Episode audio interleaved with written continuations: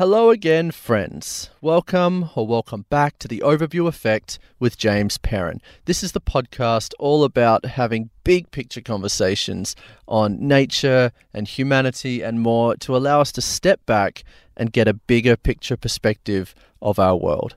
I would like to start by acknowledging that this podcast was recorded on Bundjalung country in the northern rivers of New South Wales, and I would like to pay my respects to members of the Bundjalung community and First Nations people all around Australia and all around the world.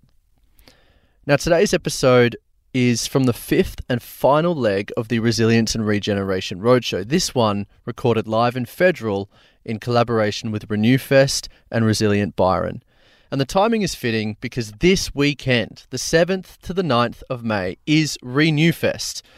And if you're in the Byron region, or even if you're not in the Byron region, get to RenewFest. It's going to be a full weekend of deep listening, connection, systems change, regeneration. I'll be holding live conversations with some incredible people. There'll be dozens more giving other workshops and talks. There will be stalls. There'll be music. You'll be inspired. Just check it out. renewfest dot org dot a u. It's going to be so good. But back to Federal. I used to live in Federal, and it's this beautiful hinterland town about twenty or thirty minutes out of Byron, and it just kind of feels like another world out there. It's full of very progressive thinkers. It's a very close, tight-knit community, and I had the pleasure of gathering in the community hall with comedian, writer, and soon-to-be political candidate, Mandy Nolan. Now, for those that don't know Mandy, she's a total local legend in the Byron region, and she's a renowned comedian who uses humour to just connect and cut through to her audience, and she addresses big issues. She really uses it to talk about real issues with real emotion. She's someone who has lived and faced real issues of domestic violence and mental health, and she's advocated for environmental causes, and she's really spoken openly and vulnerably about these things for a long time now. She's written a regular column in the local independent newspaper, The Echo, for over twenty years. And she's just someone who's willing to cut through the bullshit. She says what's on her mind. She calls it like it is. And I've got to say, as someone who is entering the political realm, it's such a breath of fresh air. This was a really fun conversation. In true Mandy style, it's full of both hilarity and depth, two things that make us very human. So please enjoy this conversation with comedian, writer, activist, and political candidate, Mandy Nolan.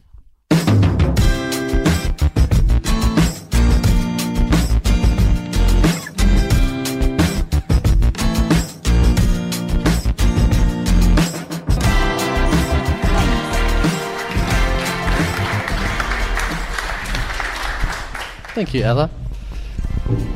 You've read my short bio so many times that you've memorized it.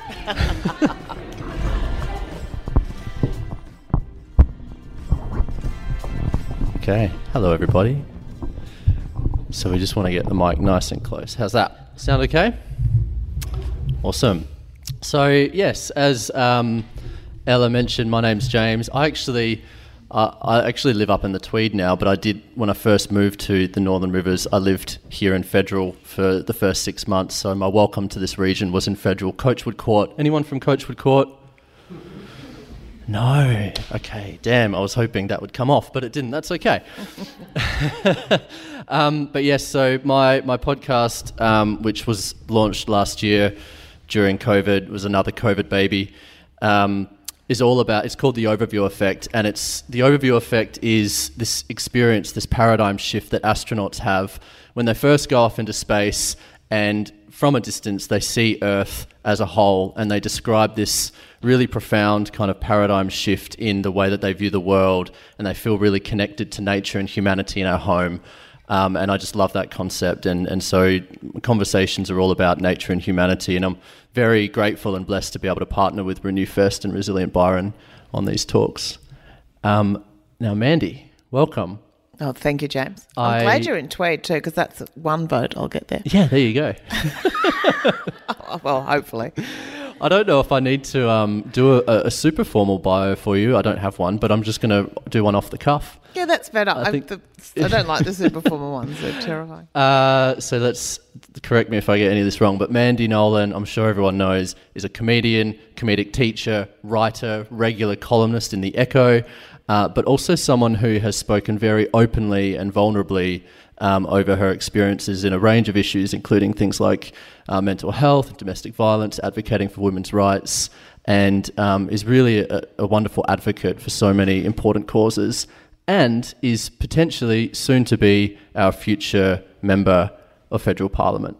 That was, that was really good. Thank you. Thanks, James. That was actually... Yeah, yes. Yeah. Just just for you guys. I was actually saying, when I saw Alan as he went back, he reminded me last time I was here and I said something, I went, because I lived here for a time, and I do remember Federal very fondly because it's where I got Blasto. Uh, the whole, fa- it kind of brings the family together. Brings all of us. We're all related now through the Blasto.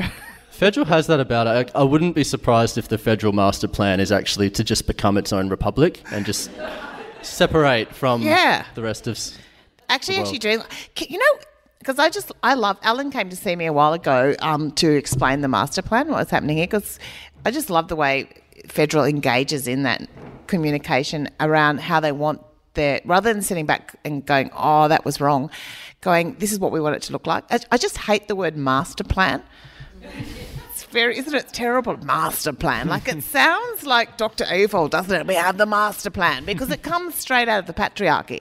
The whole idea, the master made the plan. It was made by a white man yes. who made the plan. You got to get a new name. You got to call it like the mothership or something. Like you got to, if you want community interaction, you got to change the system. Start with the language. I think that's actually really important. Even though it's a joke, it's actually really important to change the language, to change the way you think. Hear, hear. Yeah. Um, Mandy, I want to start with a bit of a personal... Before we jump, I want to talk about all things kind of... Okay. Um, you know, politics and all that sort of stuff. But I want to start with a bit of a personal mm. story, if, if we can. Um, and thinking about that overview effect concept that I described just before, um, have you had any moments, any experiences, any periods of time in your life that have really dramatically shaped your perspective on the world and how you see and interact with our world? You know, I have, and it's weird. It is, you have those little moments where I think you have those moments of really quite profound sense of who you are, why you're here, and and and w- w- maybe what you should be doing. And and sometimes it's not even something you can articulate at the time. And it happened to me when I, I never had a sense. It was it, it was around sense of place. And I grew up in Queensland country town, always, you know, um, very right-wing, Joe Bjelke-Petersen's electorate. We were the, we were told never to tell anyone who we voted for, because we, we were one of about three Labor Party voting families hmm. um, in, in the region, and you were you, you, would, you wouldn't live for very long sometimes, or you wouldn't have a very nice time if they found out. So I never, I had a sense of place there, but it never felt like my place, because I never felt, you know, it... it, it it's about as close as Australia gets to having an Alabama, you know, I guess, a terrible racism and disconnection. So coming to this region was really amazing, but I sort of came here a bit on the run, as a lot of people do. Like, we used to come here on the run a lot, you know. I was in my early twenties. I I didn't know why I was here. And I remember, and I it didn't, there was no way I was going to stay. I was in Byron Bay, and I wasn't going to stay here because I had no sense of purpose. You know how you just don't know what you are or what you're doing? And I think I was really sad too, because I'd come from a very traumatised, um, not a normal, probably Australian background, you know, alcoholic parent and, you know, a little bit of average trauma. And so you kind of, you know, the average trauma, what most people, like, it's not exceptionalised at all. It was just, and that general thing as a young person that makes you feel lost in the world, that sense of I am now adrift in a world I didn't make, in a world I can't reason, and a world I can't find that which resonates with me. I really, and I felt this profound aloneness, you know, and and, and nothing makes aloneness worse than public transport. Um, sometimes because you, or I was on a bus ride from, weirdly, I was coming back from Canberra to here because I I'd, I'd, I'd gone to see someone in Canberra and it didn't go well, and it was more aloneness, and it was that bus trip. And as soon as I got on the bus, I just started to cry. Like, and I don't know if you've ever really wept on a bus. No one will sit next to mm. you. Uh, and you know when you don't just cry, but your whole, it's your whole body, like your whole body. And it was, and I couldn't stop, I couldn't stop. And this weird thing, I was actually quite enjoying it um, because it was so cathartic. It was like all yeah. those things I couldn't reason. Has a happy ending, don't worry. Um, and we go through the night into, and, I, and we come back to, I'd been living in Byron for a few months and I was about to leave and to where I didn't know, because I didn't know what purpose my life had, and, you know, I felt really lost. And I arrive at Byron Bay about five thirty in the morning off the bus. I've got black, I've got, I look like Alice Cooper, I've got mascara on, my eyes are that swollen I can barely see out of them. I drag my bag up to Main Beach, where I'd been living in a house across the road, and I sort of sat on the beach and my flatmate brought me out a cup of tea, and as I was having a cup of tea, it was the, about the only year they ever had the kite flying um, competition or that festival which went to Brunswick Heads. They had it in Byron that day, and that day as I sat there feeling really miserable, there was like three or four hundred kites suddenly just in the sky, and I It was hard to, but I felt this incredible sense of hope and connection and magic, and the fact that out of that feeling of gloom and despondency, there's this there's this a miracle of life, of, of being here for what you can never expect. And to, that's one of my most profound moments of coming out of this, and that, that really narcissistic sense of your own depression and sadness, and then just seeing the wonder around you is actually really liberating. It takes you out of just being so self, self-obsessed. Mm. So for me, that gave me a connection to this place. I went, oh, I think I have a story here. I think I can't go. I think I have to stay. And I stayed. I've, I've left a few times, but like any relationship you're not quite finished with, I had to come back. And it's been thirty years? Yeah, How about thirty-one, thirty-two yeah, years wow. that I've been here. Um, I yeah. think I think a lot of people can can relate to some of the things you just said, which is, you know, feeling um, part of a world that you didn't create, feeling a bit lost, feeling alone, and then having to go through that that grief. I mean, you described it as oh, in a way, real, yeah. in, in a way, you kind of enjoyed it, but in a, in a weird way. But like you go, actually go, getting opening up and feeling that level of kind of grief and yeah, and despair. It was true grief and despair. It was true sense of. You know, that kind of thing of like, what's the point? That kind of, you know, and I'd, I'd grown up in a family with a really strong values around social um, justice, around the environment. And I had thought, I remember going to university and, and you know, I, I, I lived in a town where nobody cared, you know, because they were really right-wing, but they cared about different things. They had different values. They weren't bad people. They just had different, well, in some cases maybe, but different values. Um, I'm going to be too. But when I went to university, I remember thinking, oh, I'm going to be amongst people like me. They're going to they're going to care about the same things. But it was the eighties, and and that was part of it too. I was kind of, I just thought everyone would give a shit about how other people lived, and, mm. and that they would find a, an economic system that we live in, you know, completely unjust, and, and they'd want to see their governments accountable, and they'd have a belief in in saving forests and. Yeah, I remember sitting at a dinner party once, and, and it was like a, you know, with a bunch of students in a couple of years above me. I think they were mainly doing finance and business and a couple of med students. And I was like this kind of angry little radical girl, and I was the only one that was saying anything. In the end, I sort of knocked the wine over and went, well, fuck you all, and went in the bathroom and, and kind of threw a tantrum and had to go out the window. I was that embarrassed. Because then I went, oh, nobody really gives a fuck. Great. And that was that was the end game of that one. So yeah. It was hard. Yeah.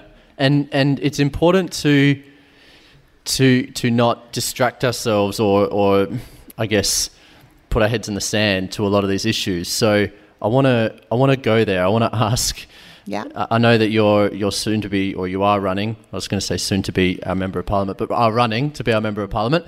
But um what are the So jogging at the moment. Yeah.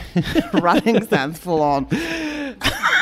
But what are the, if we can go into this place of kind of feeling the weight of the moment, you know, feeling the enormity of some of the social and environmental issues that currently face us at this point in time, what are the what are the big issues that you're feeling and you're seeing? Um, the big issues, I think there's there's nothing bigger than climate change. There's nothing bigger. There's it, it's and it's And it, because it's such a big issue, we feel quite, I think, disconnected from how we engage with it.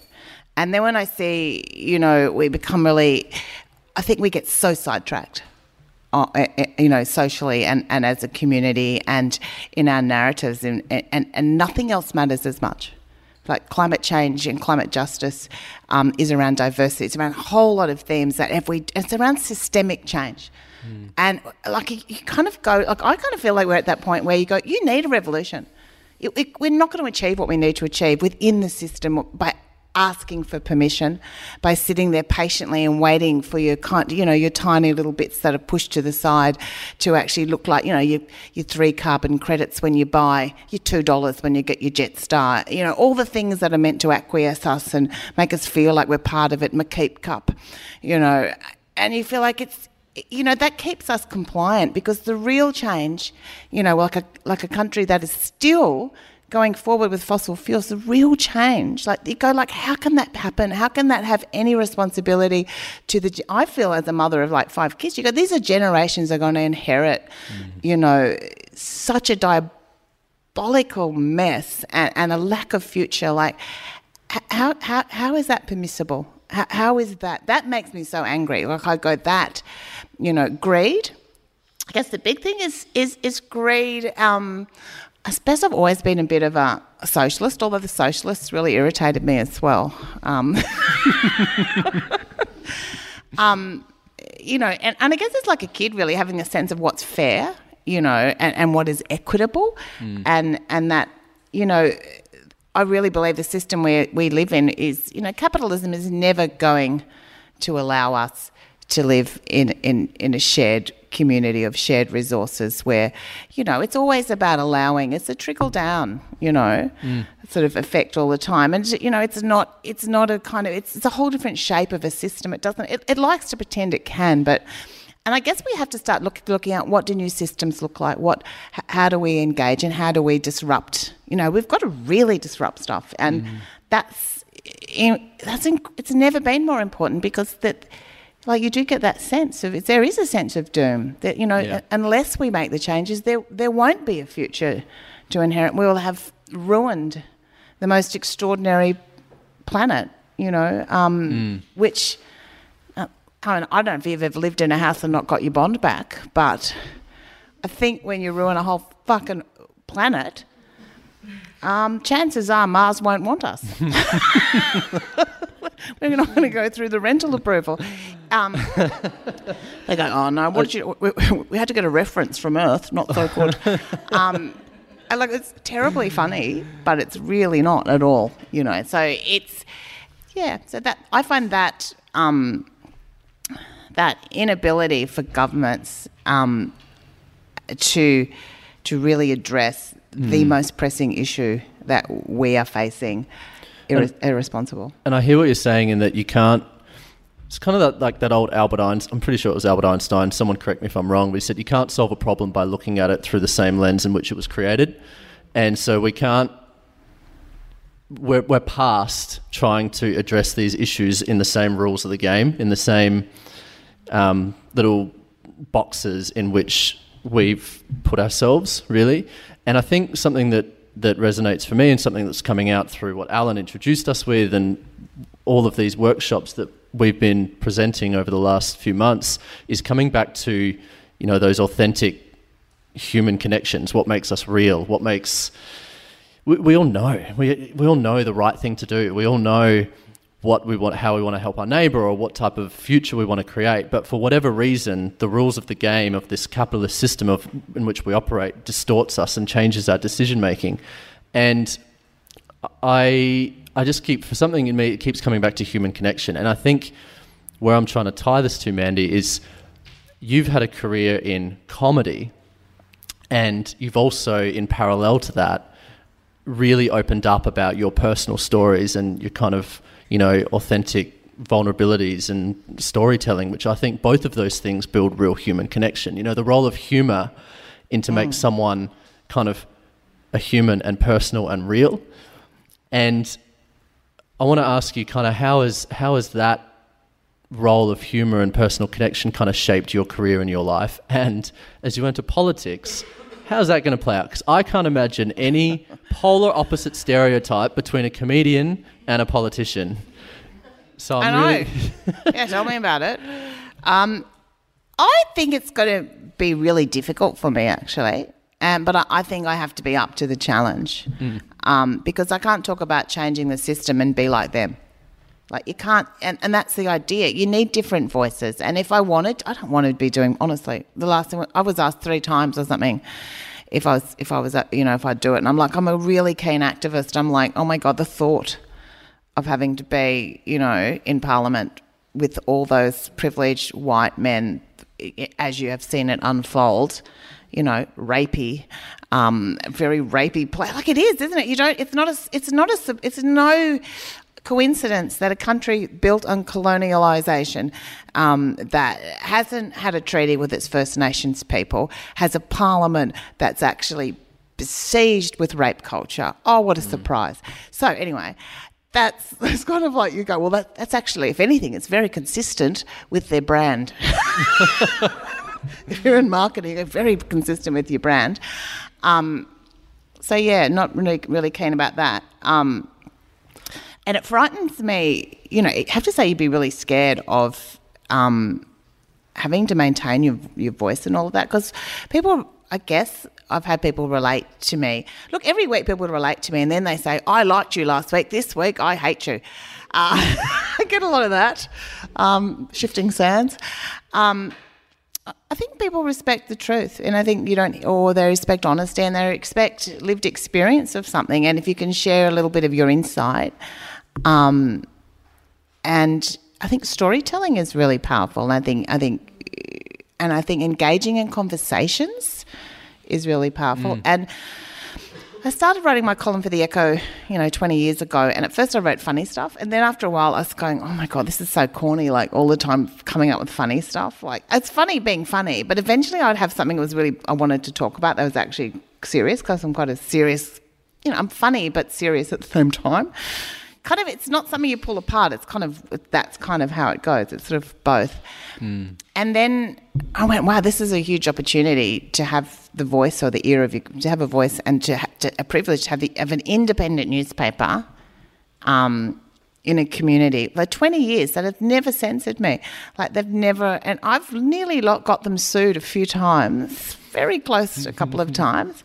Um, and I think you can't under- underestimate the power that little newspaper has had in um, in, in helping me reach a, a, an audience that want to hear something they don't feel like is really being said in the mainstream media, or it's a point of view that's un that hasn't been touched on as much. And and and I think that's powerful. I think it shows you how powerful small independent media can be, and how indep- how powerful. Um, different points of view yeah. can be as well. So I hope, oh, I don't know, James, going into Parliament, um, I imagine I can't wait for them to pull out videos of me, which will happen. I won't even have, it'll happen in the campaign. You go, and then she advocated for male castration. uh, and I, to be fair, it was a joke. But now you've mentioned it, I'm thinking about it as a policy. Uh, you know... You get, there's so much of what it... And then she came on naked and rolled on the floor and you're going, wow, that would be great for my maiden speech. Um, we were talking before about going into Parliament House and smudging it, but I went, wow, you'd need...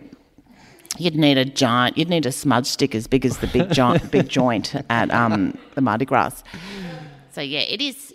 It is, it is a, um, I think, a I think, weird thing. I think you've got to use that and roll with it because... Um, You know, we're all sick of the, the politicians who are uh, curated, um, muzzled. You know, they, they kind of really just robots. And know? Nobody says anything. People are just saying what they need to say, and you could, you you got to go. You just you can. It, I think people and you like you think people can't tell.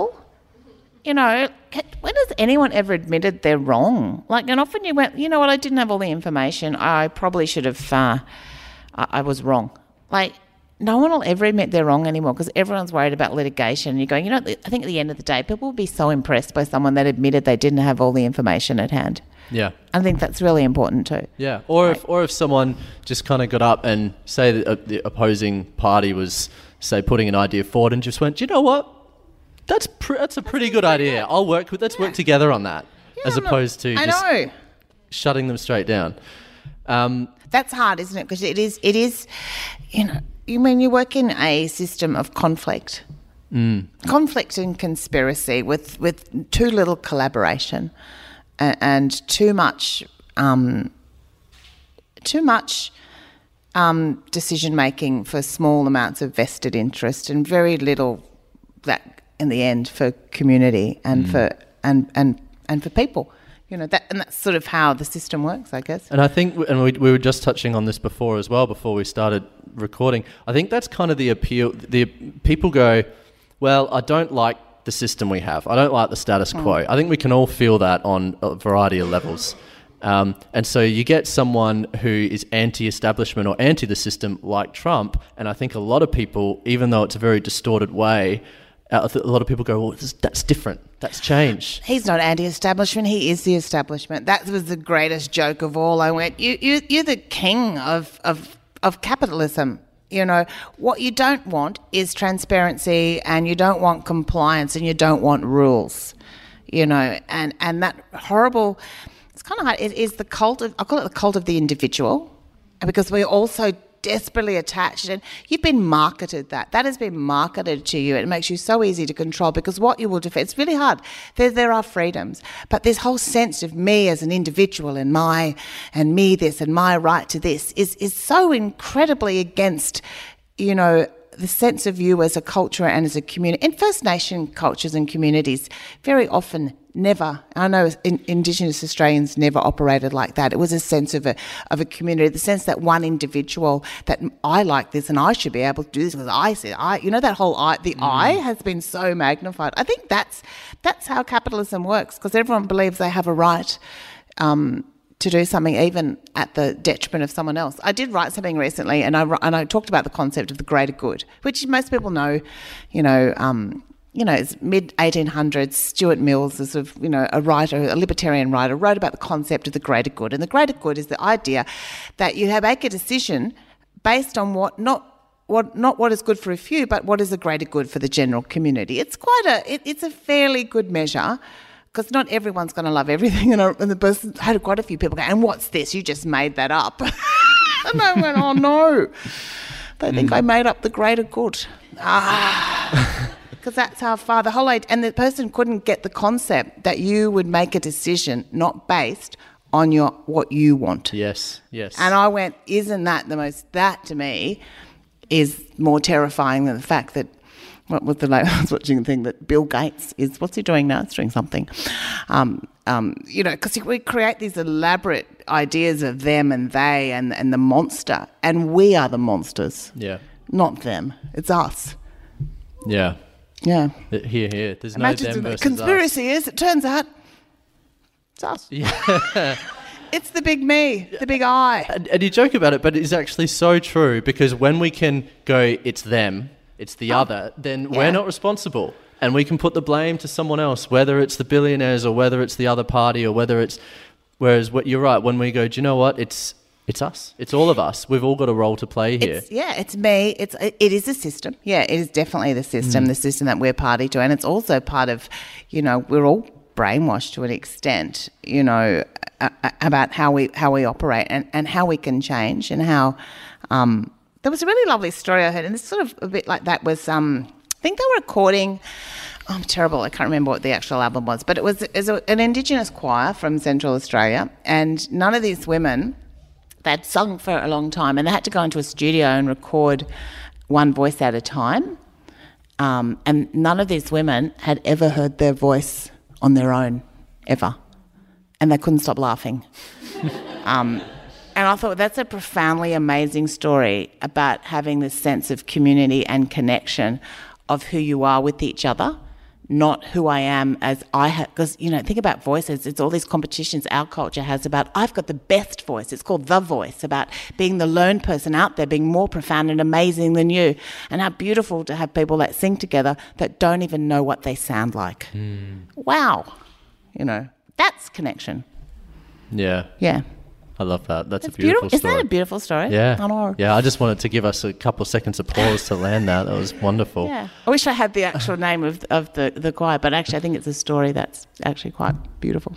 And, you know, I was, um, uh, this conversation is, I'm reflecting on the conversation I had a few weeks ago in Bangalore with Richard Jones, where he, he had similar sentiments where he said, isn't it, I used to invest in properties and rent them out and make money off of them, and now I just think that's a crazy idea because it's me getting wealthy at the expense of someone else. And you talked about before about the I and us individualizing everything, and the fact that we put up fences around all of our properties and then that's ours to own, that's our little block of land and we operate. And I mean, my neighbor, I think my fruit tree grew over his and he threw a tantrum because he had to chop one of my branches down, you know. And it's just, it's crazy, it's absolutely crazy. I know, this whole idea of like that, you know, that. And property has become, as we know around here, it's become, you know, a, a massive issue. And, and, and it, because it has become, you know, it's become the major, like a huge industry of, you know, I think you would have seen the, the, the, the map for, it was the Airbnb map showing, sorry, three and a half thousand um, properties out of our rental market. That um, that's whole properties that are leased. And we are a small region. We don't have that much housing. Mm. And then I think today in Domain, we have the most, Byron Bay in particular has the hugest increase in um, in their rental. We're, we're now on, our, our median rental is now on par with people living in places like Balmain. Um, and when you consider that most people are on very low incomes, Um, most people in the rental market are in um, hospitality or um, they're teachers, or they're, they're not they're not able to pay generally those kind of rents.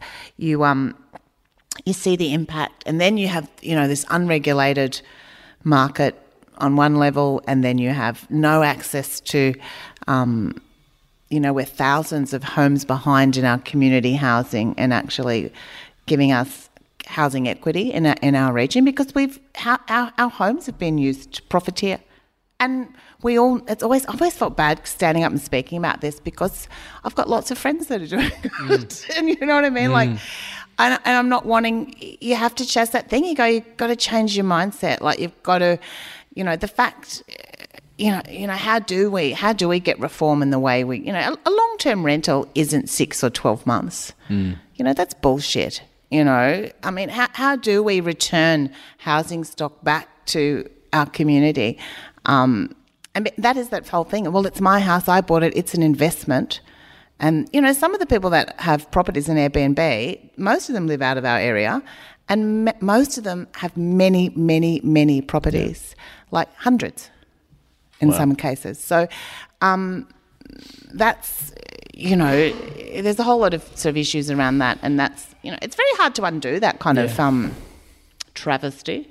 Yeah, but it, I guess it's in this. That's what we're here to, to try to do. You know, in these mm. these kind of community forums, we're here to talk about regeneration. We're here to workshop it, and what better place than a community like Federal that's so progressive in this kind of thinking? And I think if you if you had to leave us with something, which is, what would you like to see us in this workshop, this community, what sort of ideas or, or themes could we take forward? What would you like to see? That's a good question, James. That's a big one to set your task out there. Mm. Um, I guess I'd like you to think about, um, I guess you've got two lots of change. You've got systemic change, and what does that look like for you? What does systemic change look like for you? What are the systems? I think even being aware of what the systems are that you live in, and what the framework is that that basically encapsulates the way you think and the way you interact, um, and and you know, how you see your future in that sense. What are those systems? And then what do you see of value in your community? What do you want to see happen? And, and, and look at something like housing. How do we provide housing across the board for more people? How do we kind of kind of break that system a little bit? The kind of housing has gone from, you know, it's seen as, and then it's seen as welfare. It should be seen as infrastructure, like roads. Um, we've got to change the way we look at it. And, and the way housing is now a way of measuring people's legitimacy. If you're a fifty-year-old person and you don't own a home, there's a sense you're not legitimate.